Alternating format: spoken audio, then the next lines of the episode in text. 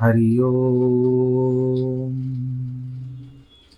हरि ओम। हरि गुरुर्ब्रह्मा गुरुर्विष्णु गुरुर्देवो महेश्वरः। गुरुर्साक्षात् परब्रह्म।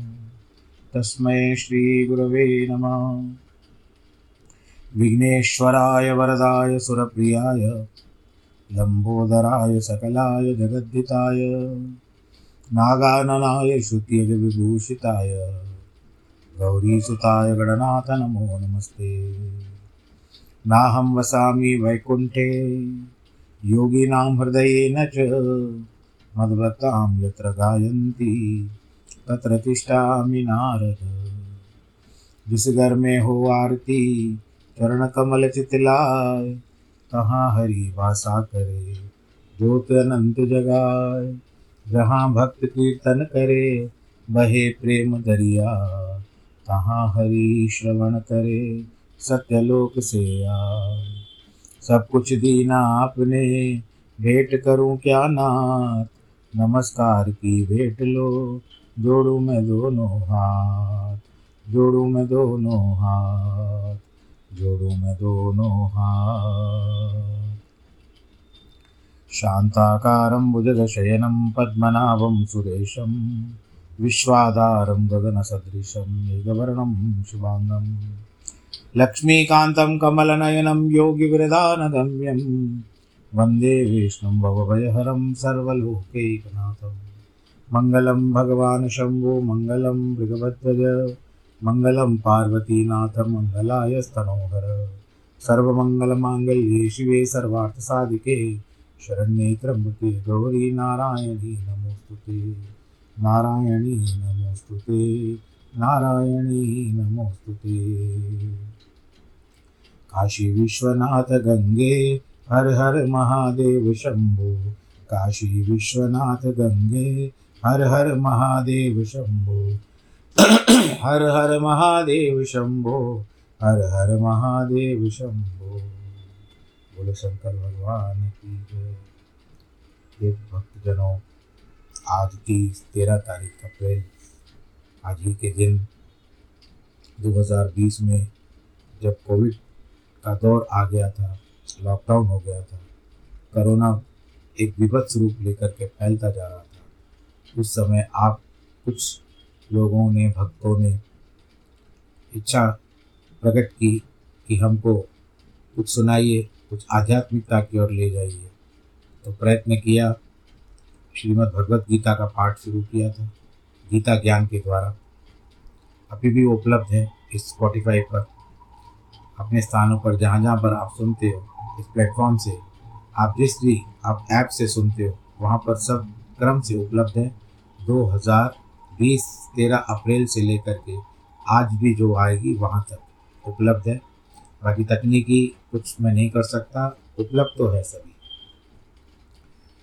तो अब आज देखिए, देखते देखते तीन साल हो गए। विचार नहीं किया था, इतना आगे बढ़ जाएगा।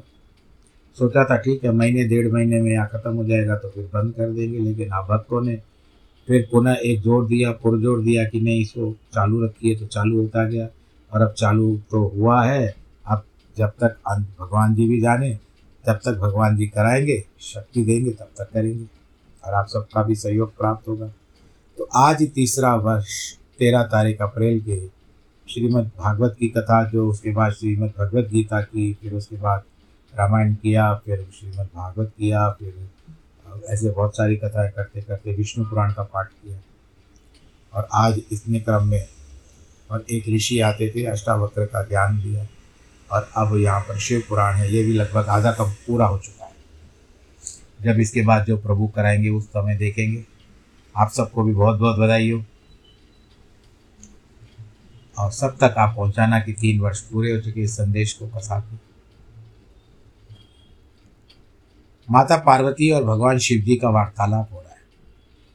माता कहती है, प्रभु, काल से आकाश भी नाश हो जाता है। भयंकर काल का बड़ा बड़ा विकराल है। वह स्वर्ग भी एक स्वर्ग का भी एकमात्र स्वामी है। काल स्वर्ग को भी खा जाता है। आपने उसे दग्ध कर दिया था। परंतु अनेक प्रकार के स्तोत्रों द्वारा जब उसने आपकी स्तुति की, तब वह फिर संतुष्ट हो गया वह काल पुनः अपनी प्रकृति को प्राप्त हुआ। पूर्णतः स्वस्थ हो गया। काल तुम सर्वत्र विचरोगे। आपने कहा था, किंतु लोग तुम्हें देख नहीं सकेंगे। आप प्रभु की कृपा दृष्टि होने और वर मिलने से यह काल जी उठा। बहुत प्रभाव पड़ गया। महेश्वर, क्या यहाँ ऐसा कोई साधन है जिससे उस काल को नष्ट किया जा सके? यदि हो तो मुझे बताइए, क्योंकि आप योगियों में शिरोमणि हैं, स्वतंत्र प्रभु हैं। आप परोपकार के लिए शरीर धारण करते हैं शिव जी बोलते, देवी, श्रेष्ठ देवता, दैत्य, यक्ष, राक्षस, नाग, मनुष्य, किसी के द्वारा भी काल का नाश नहीं हो सकता। परंतु जो ध्यान परायण योगी है, वे शरीरधारी होने पर भी सुखपूर्वक काल को नष्ट कर देते हैं। वरारोहे, यह पंच भौतिक शरीर सदा उन भूतों के गुणों से युक्त उत्पन्न होता है। इन्हीं में लय हो जाता है। धरती, आकाश, जल, वायु, अग्नि, जो पाँच तत्व हैं मिट्टी की देह मिट्टी में मिल जाती है। आकाश से वा, वायु उत्पन्न होती है। वायु से तेज प्रकट होता है। तेज से जल का प्राकट्य होता है। जल से पृथ्वी का आविर्भाव होता है। पृथ्वी आदि भूत क्रमश अपने कारण में लीन हो जाते हैं। पृथ्वी के पाँच जल के चार तेज के तीन और वायु के दो गुण होते हैं। आकाश का एकमात्र शब्द है गुण। पृथ्वी आदि में जो गुण बताए गए उस पर एक प्रकार है। शब्द स्पर्श रूप रस और गंध। जब भूत अपने गुणों को त्याग देता है, वह नष्ट हो जाता है, वह गुण को संग्रहण करता है, तब उसका प्रादुर्भाव बहुत बताया जाता है। पाँच भूतों के यथार्थ स्वरूप को समझो देवी, कारण काल को जीतने वाले की इच्छा योगी को चाहिए कि प्रतिदिन प्रयत्नपूर्वक अपने अपने काल में अपने अंशभूत गुणों का चिंतन करें। योगवेता पुरुष को चाहिए कि सुखद आसन पर बैठकर विशुद्ध श्वास प्राणायाम द्वारा योगाभ्यास करें। रात में जब तक लोग सो जाएँ, समय दीपक बुझाकर अंधकार में भी योग धारणा कर सकता है। तर्जनी अंगुली से दोनों कानों को बंद करके दो घड़ी तक दबाए रखें। अब इसका अर्थ है कि दो घड़ी का मतलब ये आपको बताता हूँ कि आपको 48 मिनट दबा के रखनी पड़ेगी। उस अवस्था में अग्नि प्रेरित शब्द सुनाई देता है। इससे संध्या के बाद का खाया हुआ अन्न क्षण भर में पच जाता है और संपूर्ण रोगों तथा ज्वर आदि बहुत से उपद्रव्यों का शीघ्र नाश हो जाता है। जो साधक प्रतिदिन इस प्रकार दो घड़ी तक शब्द ब्रह्म का साक्षात्कार करता है, वह मृत्यु उस काम को जीतकर इस जगत को स्वच्छंद विचरता है। सर्वज्ञ एवं समदर्शी होकर संपूर्ण सिद्धियों को प्राप्त कर लेता है। जैसे आकाश में वर्षा से युक्त वह बादल गरजता है उसी प्रकार शब्द को सुनकर योगी तत्काल संसार बंधन से मुक्त हो जाता है। योगियों द्वारा प्रतिदिन चिंतन किया जाता है वह शब्द क्रमशः सूक्ष्म से भी सूक्ष्म होता है। इस प्रकार मैंने तुम्हें शब्द ब्रह्म का चिंतन का क्रम बताया है, जैसे धान चाहने वाले पुरुष कुआल को छोड़ देता है। चावल होता है, उसकी जो खिल छिलका होता है निकाल देते हैं, चावल को रख देते हैं।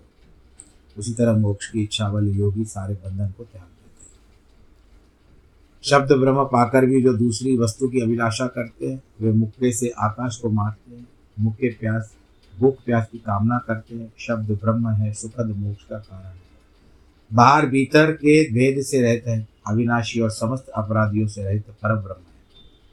इसे जानकर मनुष्य मुक्त हो जाते हैं। जो लोग कालपात से मोहित होकर शब्द ब्रह्म को नहीं जानते, वे पापी और कुबुद्धि मनुष्य मौत के फंदे में फंसे रहते मनुष्य तभी तक संसार में जन्म लेते हैं, जब तक सबके आश्रयभूत परम तत्व, परमात्मा की प्राप्ति नहीं होती। परम तत्व का ज्ञान हो जाने पर मनुष्य जन्म और मृत्यु के बंधन से मुक्त हो जाता है। निद्रा और आलस्य साधना का बहुत बड़ा विघ्न है। इस शत्रु को यत्नपूर्वक जीत कर, सुखद आसन पर आसीन हो, प्रतिदिन शब्द ब्रह्म का अभ्यास करना चाहिए। सौ वर्ष की अवस्था वाला वृद्ध पुरुष आजीवन इसका अभ्यास करे तो उसका शरीर रूपी स्तंभ मृत्यु को जीतने वाला हो जाता है। उसे प्राणवायु की शक्ति को बढ़ाने वाला आरोग्य और प्राप्ति को प्राप्त कर आरोग्य को प्राप्त करता है। बूढ़ा व्यक्ति जो होता है, ब्रह्म के अभ्यास होने से लाभ का विश्वास देगा जाता है। तरुण मनुष्य इस साधना से पूर्ण लाभ हो। इसके लिए जो कहता है कि शब्द ब्रह्म न ओंकार है, न मंत्र है, न बीज है, न अक्षर है। वह अनाहत नाद है। बिना आघात के अथवा बिना बजाय प्रकट होने वाला शब्द होता है। उस उच्चारण के लिए बिना चिंतन होता है। वह शब्द ब्रह्म परम कल्याणकारक शुद्ध बुद्धि वाले पुरुष यत्नपूर्वक निरंतर इसका अनुसंधान करते हैं। अतः नौ प्रकार के शब्द बताए गए हैं, जिन्हें प्राणवेता पुरुषों के लक्षित किया है। मैं उन्हें प्रयत्न करके बता रहा हूँ कि उन शब्दों का नाद सिद्धि क्यों कहते हैं? शब्द क्या है? घोष, कांस्य जांज आदि श्रृंग सिंगा आदि घंटा वीणा आदि, बांसुरी धुंदुभी शंख और नवा मेघ गर्जन इस प्रकार नौ प्रकार के शब्दों को त्याग कर तुमकार का अभ्यास करें। इस प्रकार सदा ही ध्यान करने वाले योगी पुण्य और पापों से लिप्त नहीं होता। योगाभ्यास के द्वारा सुनने का प्रयत्न करने पर भी जब योगी उन शब्दों को नहीं सुनता और अभ्यास करते करते मरणासन हो जाता है तो भी वो दिन रात अभ्यास में ही लगा रहे ऐसा करने से सात दिनों में शब्द प्रकट होता है, जो मृत्यु को जीतने वाला है। देवी यह शब्द नौ प्रकार का है, उसका मैं यथार्थ रूप वर्णन करता हूँ। पहला तो युग घोष नामक जो नाद प्रकट होता है, वह आत्मशुद्धि का उत्कृष्ट साधन है। उत्तम नाद सब रोगों को हरने वाला और मन को वशीभूत करके अपनी ओर खींचने वाला है। दूसरा है कांस्य नाद, जो प्राणियों की गति को स्तंभित कर देता है। यह विषभूत और ग्रह आदि सबको बांधता है। इसमें संशय नहीं है, तीसरा है श्रृंगनाद, और अविचार से सम्मत रखने वाला है। उसका शत्रु के उच्चाटन और मारण के नियोग एवं प्रयोग करे। चौथा घंटा नाद है, जिसका साक्षात परमेश्वर उच्चारण करते हैं। वह नाद संपूर्ण देवताओं को आकृष्ट करते हैं। फिर भूतल के मनुष्य को तो बात क्या है? अब मंदिर में भी जाती है तो घंटा बजाते हो तो नाद होता है। और ऐसा भी कहा जाता है कि बहुत सारी नकारात्मकता जो आपके भीतर होती है ना, मंदिर प्रवेश करने के समय तो जब आप घंटा बजाते हो तो आपकी बहुत सारी नकारात्मकता और बैक्टीरिया जो जीवाणु है, वो आपके शरीर से कहीं ना कहीं छुपे हुए, वो घंटे नाथ को समझ, संभाल नहीं सकते, सह नहीं सकते, वो निकल जाते हैं शरीर से। इसके लिए हमारा शरीर भी शुद्ध हो जाता है। तब प्रभु का चिंतन करना और दर्शन होता भूतल पे मनुष्य को बात क्या है? यक्ष और गंधर्वों की कन्याएँ उस नाच से आकृष्ट होकर योगी को उसकी इच्छा के अनुसार महासिद्धि प्रदान करती है। उसका अन्य कामनाएँ भी पूर्ण हो करती हैं। पांचवा शब्द, नाद वीणा है। जिस योगी पुरुष की सदा सुनते हैं, वीणा नाद से दूरदर्शन की शक्ति प्राप्त होती है। यही यहाँ बैठे बैठे आप बहुत दूर तक देख सकते हो। वंशीनाथ का ध्यान करने वाले योगी को संपूर्ण तत्व प्राप्त हो जाता है। धुंदबी का चिंतन करने वाला साधक जरा और मृत्यु के कष्ट से छूट जाता है। जरा और मृत्यु, बुढ़ापा और मृत्यु। ये देवेश्वरी शंखनाथ का अनुसंधान होने पर इच्छानुसार रूप धारण करके शक्ति प्राप्त होती है। मेघनाथ के चिंतन से योग को कभी विपत्ति का सामना नहीं करना पड़ता। जो प्रतिदिन एकाग्र चित्त से बहुरूप ब्रह्म रूपी तुमकार का ध्यान करता है, उसके लिए बहुत कुछ असाध्य नहीं होता। उसे मनोवांछित सिद्धि प्राप्त हो जाती है। वह सर्वज्ञ, सर्वदर्शी और इच्छानुसार रूपधारी होकर सर्वत्र विचरण करता है। सभी विकारों को वशीभूत नहीं हो सकता। साक्षात शिव है। इसमें कोई संशय नहीं। हे परमेश्वरी, इस तरह मैंने तुम्हें सब शब्द ब्रह्म क्या होता है वो मैंने तुमको बताया। पार्वती कहती है, प्रभु, यदि आप प्रसन्न हो तो मुझे ये एक बात और बताइए कि योग आकाश जनित वायु पद को किस प्रकार प्राप्त होता है? कहते हैं, पहले मैंने योगियों की बात की, बताई थी। अब योगियों ने काल पर विजय प्राप्त की थी। योगी जिस प्रकार वायु का स्वरूप धारण करता है, उसे विश्व में कहते हैं योग शक्ति के द्वारा मृत्यु दिवस को जानकर प्राणायाम में तत्पर हो जाए। ऐसा करने पर आधे मास में ही आए हुए काल को जीत लेता है। हृदय में स्थित हुए प्राणवायु सदा अग्नि को उदीप्त करते हैं। इससे अग्नि का सहायक बताया जाता है। यह वायु बाहर और भीतर भीतर जो होता है, सर्वत्र व्याप्त और महान है। ज्ञान, विज्ञान और उत्साह सबकी प्रवृत्ति वायु से ही होती है। जिसके यहाँ वायु को जीत लेता है, वह संपूर्ण जगत को विजय प्राप्त करता है। साधक को चाहिए कि जरा और मृत्यु को जीतने की इच्छा से सदा धारण करना चाहिए। क्योंकि योग परायण योगी को बलि बांधती धारणा और ध्यान में तत्पर रहना चाहिए। जैसे लोहार मुख से धौकनी को फूक फूक कर उस वायु के द्वारा अपने सब कार्य को सिद्ध करता है, उसी प्रकार योगी को प्राणायाम का अभ्यास करना चाहिए। प्राणायाम के समय जिसका ध्यान किया जाता है, वे आराध्य देव परमेश्वर, हज़ारों मस्तक, नेत्र, पैर और हाथों से युक्त हैं तथा समस्त ग्रंथियों को आवृत करके उनसे भी दस अंगुल आगे स्थित है। आदि में व्याहति और अंत में शिरो मंत्र रह सहित गायत्री का तीन बार जप करें और प्राण वायु को रोक। प्राणों के इस आयाम का नाम प्राणायाम।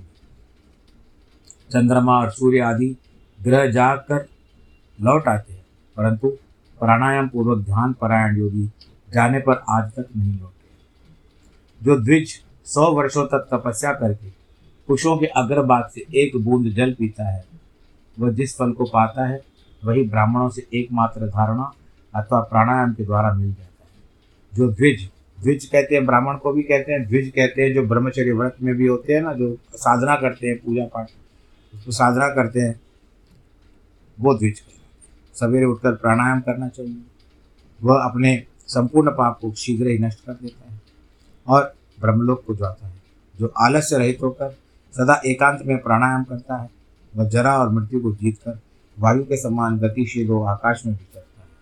सिद्धों के स्वरूप कांति और मेधा पराक्रम और शौर्य को प्राप्त करते योगी, हे देवेश्वरी, योगी जिस प्रकार से वायु के सिद्धि को प्राप्त करता है, वह विधान भी मैंने तुमको बता दिया। ये सारी बातें भगवान भोलेनाथ जी हैं, वो बता रहे हैं। अब माता भगवती पूछती है कि इसके अनंतर छाया पुरुष, सर्ग, कश्यप वंश, मनवंतर, मनुवंश, सत्यव्रतादि वंश, पितृकल्प, व्यासोत्पत्ति आदि का वर्णन सुनने के पश्चात मुनियों ने सूत जी से कहा कि ब्रह्मविताओं में श्रेष्ठ सूत जी, हमने आपके मुख से भगवान शिव की अनेक प्रकार का व्याख्यान सुना है। रमणीय कथाएँ सुनी है, जो उनके नाना अवतार से संबंध रखती है। मनुष्य को भोग और मोक्ष प्रदान करने वाली है। अब हम आपसे जगत जननी भगवती उमा का मनोहर चरित्र सुनना चाहते हैं। पर ब्रह्म परमात्मा महेश्वर को जो आद्य सनातन शक्ति कहते हैं, आद्या, वे उमा नाम से विख्यात है। वे ही त्रिको त्रिलोकी की उत्पन्न करने वाली पराशक्ति दक्ष कन्या सती और हिमवान की पुत्री पार्वती, ये उमा के दो अवतार हमने सुने हैं। सूत जी, अब उनके दूसरे अवतारों का वर्णन करिए। लक्ष्मी, जननी, जगदम्बा, उमा के गुणों को सुनने से कौन बुद्धिमान पुरुष विरक्त हो सकता है, विरत हो सकता है? सूती जी कहते हैं, महात्माओं, तुम लोग धन्य हो, सर्वदा कृत्य कृत्य हो, क्योंकि परा अम्बा, उमा के महान चरित्र के विषय में पूछ रहे हो, इस कथा को सुनते, पूछते बाँचते हैं। चरण कमलों की धूल को ऋषियों का तीर्थ माना है, जिनका चित्त परम संबित स्वरूप श्री उमा देवी के चिंतन में लीन है। वे पुरुष धन्य है। कृत्य कृत्य है।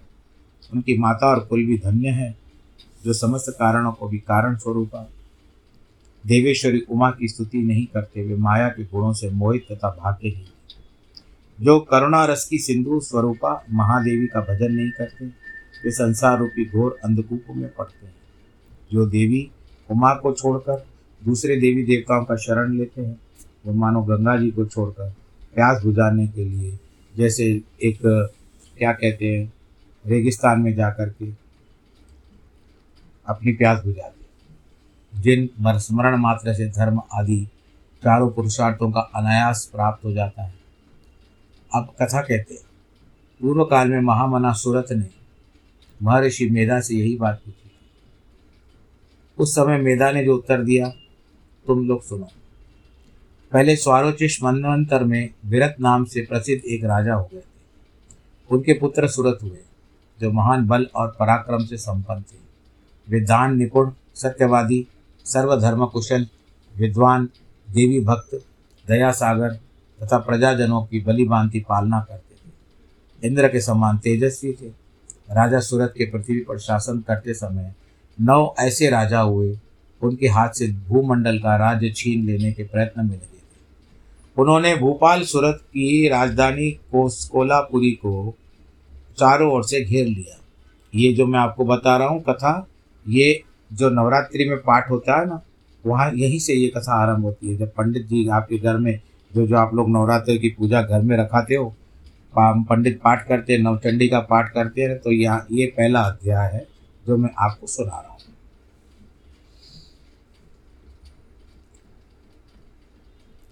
तो इस तरह से प्रयत्न करने लगे। उन्होंने भोपाल, सूरत की राजधानी कोलापुरी को चारों ओर से घेर लिया। उनके साथ राजा का बड़ा भयंकर युद्ध हुआ। उनके शत्रुघ्न बड़े प्रबल थे। अतः युद्ध में भोपाल सूरत की पराजय हो गई। शत्रुओं ने सारा राज्य अपने अधिकारों में और अपने सूरत को कोलापुरी से निकाल दिया। राजा अपनी द्वारा दूसरी पुरी में आए। वहाँ मंत्रियों के साथ रहकर राज्य करने लगे। परंतु प्रबल विपक्षियों ने वहाँ भी आक्रमण करके वहाँ पर उसको पराजित कर दिया। दैवयोग से राजा के मंत्री आदि गण भी उनके शत्रु बन बैठे। और खजाने में जो धन संचित था, वह सब उन विरोधी मंत्री आदि ने अपने हाथ में कर लिया। तब राजा सूरत शिकार के बहाने अकेले ही घोड़े पर सवार होकर नगर के बाहर निकले, गहन वन में चले गए। वहाँ इधर उधर घूमते राजा ने एक श्रेष्ठ बोनी का आश्रम देखा। वो चारों ओर से फूलों और बगीचे होने से बड़ी शोभा पा रहा था। वहाँ वेद मंत्रों की ध्वनि हो रही थी। सब जीव जंतु शांत स्वभाव से बैठे थे। मुनि के शिष्यों प्रति शिष्यों और उनके भी शिष्यों ने उस आश्रम को घेर रखा था। मेधा के प्रभाव से उस आश्रम में महाबली, व्याघ्र आदि अल्प शक्ति वाले गौ पशुओं को पीड़ा नहीं देते थे।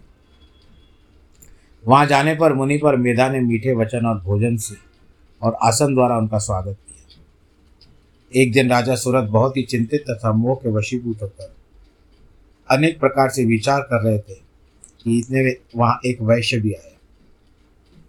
राजा ने उनसे पूछा, भैया, तुम कौन हो? किस लिए यहाँ आए हो? क्या कारण है? राजा के दुख से मधुर वचन सुनकर के वैश्य प्रवर समाधि ने दोनों नेत्रों से आँसू बहाते कहते हैं कि मैं वैश्य हूँ, मेरा नाम समाधि है। मैं धनी के कुल में उत्पन्न हुआ, परंतु मेरे पुत्र और स्त्री आदि ने धन के लोभ से मुझे घर से निकाल। अतः अपने प्रारब्ध कर्म से ही मैं वन में चला आया हूँ। करुणा सागर प्रभु, यहाँ आकर मैंने पुत्र, पौत्रों, पत्नी, भाई, भतीजे आदि सभी सुहृदों का कुशल समाचार नहीं जान पाता।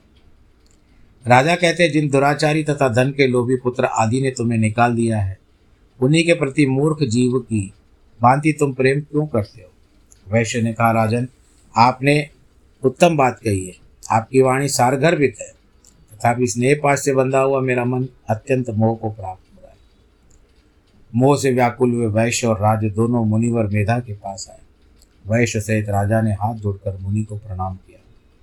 इस प्रकार की स्तुति की भगवान, आप हम दोनों को महा मोह पास से काट दीजिए। यानी मोह की जो रस्सी बंधी हुई है, उसमें से आप हमको निकाल लीजिए मुझे राज, मुझे राज्य लक्ष्मी ने छोड़ दिया है। मैंने गहन वन की शरण ली है। मैं राजा था तो राज्य लक्ष्मी पर से मेरा अधिकार खत्म हो चुका है। तथापि राज छिन जाने के कारण मुझे संतोष नहीं हो रहा और यह वैश्य है जिसे स्त्री आदि स्वजनों ने घर से निकाल दिया तथापि उसी ओर से इसकी ममता दूर नहीं हो रही है। उन्होंने जिस तरह से भी इसके साथ किया है, दुर्व्यवहार किया है, परंतु इसकी, इसका मोह नहीं जा रहा। इसका क्या कारण है? समझदार होने पर भी हम दोनों का मन मोह से व्याकुल हो रहा है। ऋषि बोलते, राजन, सनातन शक्ति स्वरूपा जगदम्बा माया महा माया कही गई है, वे ही सबके मन को खींचकर मोह में डालती है। उसकी माया से मोहित होने के कारण ब्रह्मा आदि समस्त देव भी परम तत्व को नहीं जानते। फिर मनुष्य की क्या बात है? वे परमेश्वरी ही रज, सत्व और तम इन तीनों गुणों का आश्रय लेकर समय के अनुसार संपूर्ण विश्व की सृष्टि, पालन और संहार करती है। जिसके ऊपर वे इच्छानुसार रूप धारण करने वाली वरदायनी जगदम्बा प्रसन्न होती है। वही मोह के घेरे को लांग जाता है। राजा ने पूछा, मुने, जो सबको मोहित कर दे, और महामाया कौन है? ऋषि बोले, जब सारा जगत एकांवर जल में निमग्न था, योगेश्वर भगवान केशव शेष की शैया पर बिछाकर योग निद्रा का आश्रय ले शयन कर रहे थे। उन्हीं दिनों भगवान विष्णु के कानों के मल से दो असुर उत्पन्न हुए, जो भूतल पर मधु और कैटक के नाम से विख्यात है। ये दोनों विशाल काय घोर असुर प्रलय काल के, सूर्य की भांति तेजस्वी थे। उनके जबड़े भी बहुत बड़े बड़े थे। उनके मुख डाढ़ों के कारण ऐसे विकराल देते दिखाई देते थे कि मानो संपूर्ण जगत को खा जाने के लिए उद्यत हो। उन दोनों ने भगवान विष्णु की नाभि से प्रकट हुए। कमल के ऊपर विराजमान ब्रह्मा को कहते अरे तू कौन है? ऐसा कहते उसको मारने के लिए तैयार हो गए। ब्रह्मा जी ने देखा कि ये दोनों दैत्य आक्रमण करना चाहते भगवान जनार्दन समुद्र के जल में सो रहे थे। तब उन्होंने परमेश्वरी का ध्यान ध्यान किया कि हे अंबिके, प्रार्थना की, हे अंबिके, तुम इन दोनों दुर्जय असुरों को मोहित करो। अजन्मा भगवान नारायण को जगा दो। ऋषि कहते हैं। इसका एक श्लोक आता है जिसको रात्रि सूक्त कहते हैं। विश्वेश्वरी जगत दात्री स्थिति संहार कारणी निद्राम भगवती विष्णु रतुल तेज प्रभु। ये उस पाठ में आता है। मैंने आपको केवल एक श्लोक सुनाया ब्रह्मा जी ने जिस प्रकार स्थिति की ऋषि कहते हैं कि इस प्रकार मधु और कैटअप के नाश के लिए ब्रह्मा जी के प्रार्थना करने पर संपूर्ण विद्याओं की अधिदेवी जगत जननी महाविद्या, फाल्गुन शुक्ल द्वादशी त्रैलोक्य मोहिनी शक्ति के रूप में। तो फाल्गुन शुक्ला द्वादशी होती है ना, उस समय होलष्टक चलता है, होली के दिन रहते हैं। प्रकट होकर महाकाली के नाम से विख्यात हुई। आकाशवाणी की कमलासन डरो मत। आज युद्ध में मधु कैटअप को मारकर मैं उनके कंटक नाश करूँगी। यूँ कहकर महामाया, श्रीहरि, नेत्र और मुख आदि से निकलकर अव्यक्त जन्मा ब्रह्मा के दृष्टिपथ में आकर खड़ी हो गई।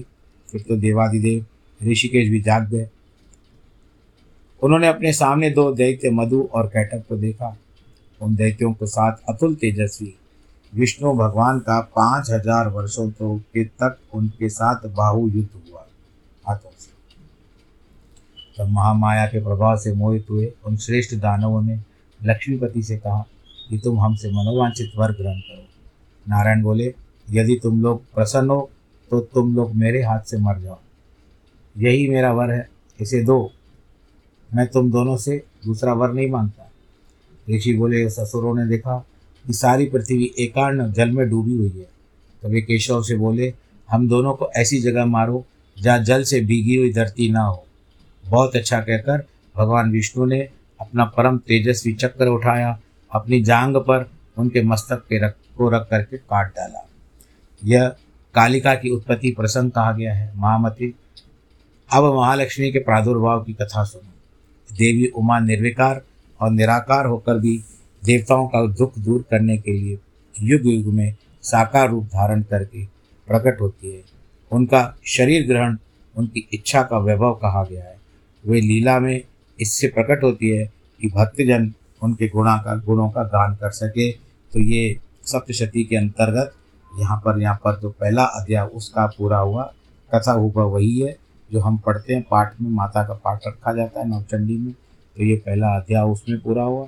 और यहाँ पर दूसरा, ये तो शिवपुराण की कथा चल रही है, पार्वती का वर्णन चल रहा है तो कालिका कैसे उत्पन्न हुई, वो सारा वर्णन है।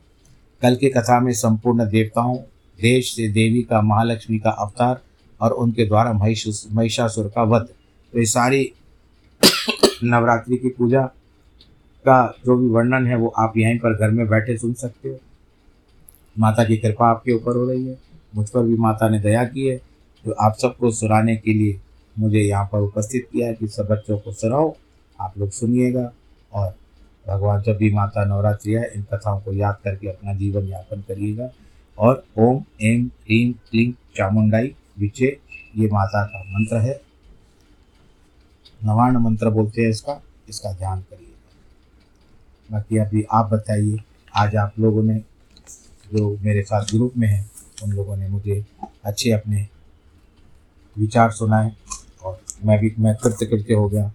मैं भगवान जी से यही प्रार्थना करूँगा, ऐसी शक्ति और हमको दे, इतनी शक्ति हमें देना दाता। मन का विश्वास कमज़ोर होना, हम चले नेक रस्ते पे हमसे, भूल कर भी कोई भूल होना। इतनी शक्ति हमें देना दाता। मन का विश्वास कमज़ोर न हो। मन का विश्वास सुदृढ़ रहे, दृढ़ रहे और सदैव आपके चरणों में, भगवान नारायण जी के चरणों में इसका मस्तक, नतमस्तक रहे। भगवान जी का आशीर्वाद आपको भी प्राप्त हो, मुझे भी प्राप्त हो और एक मार्ग आध्यात्म का जो हम लोगों ने पकड़ा है, ये हमसे कभी भी च्युत न हो। जिनके जन्मदिन और वैवाहिक वर्षगांठ उनको बहुत बहुत बधाई। नमो नारायण।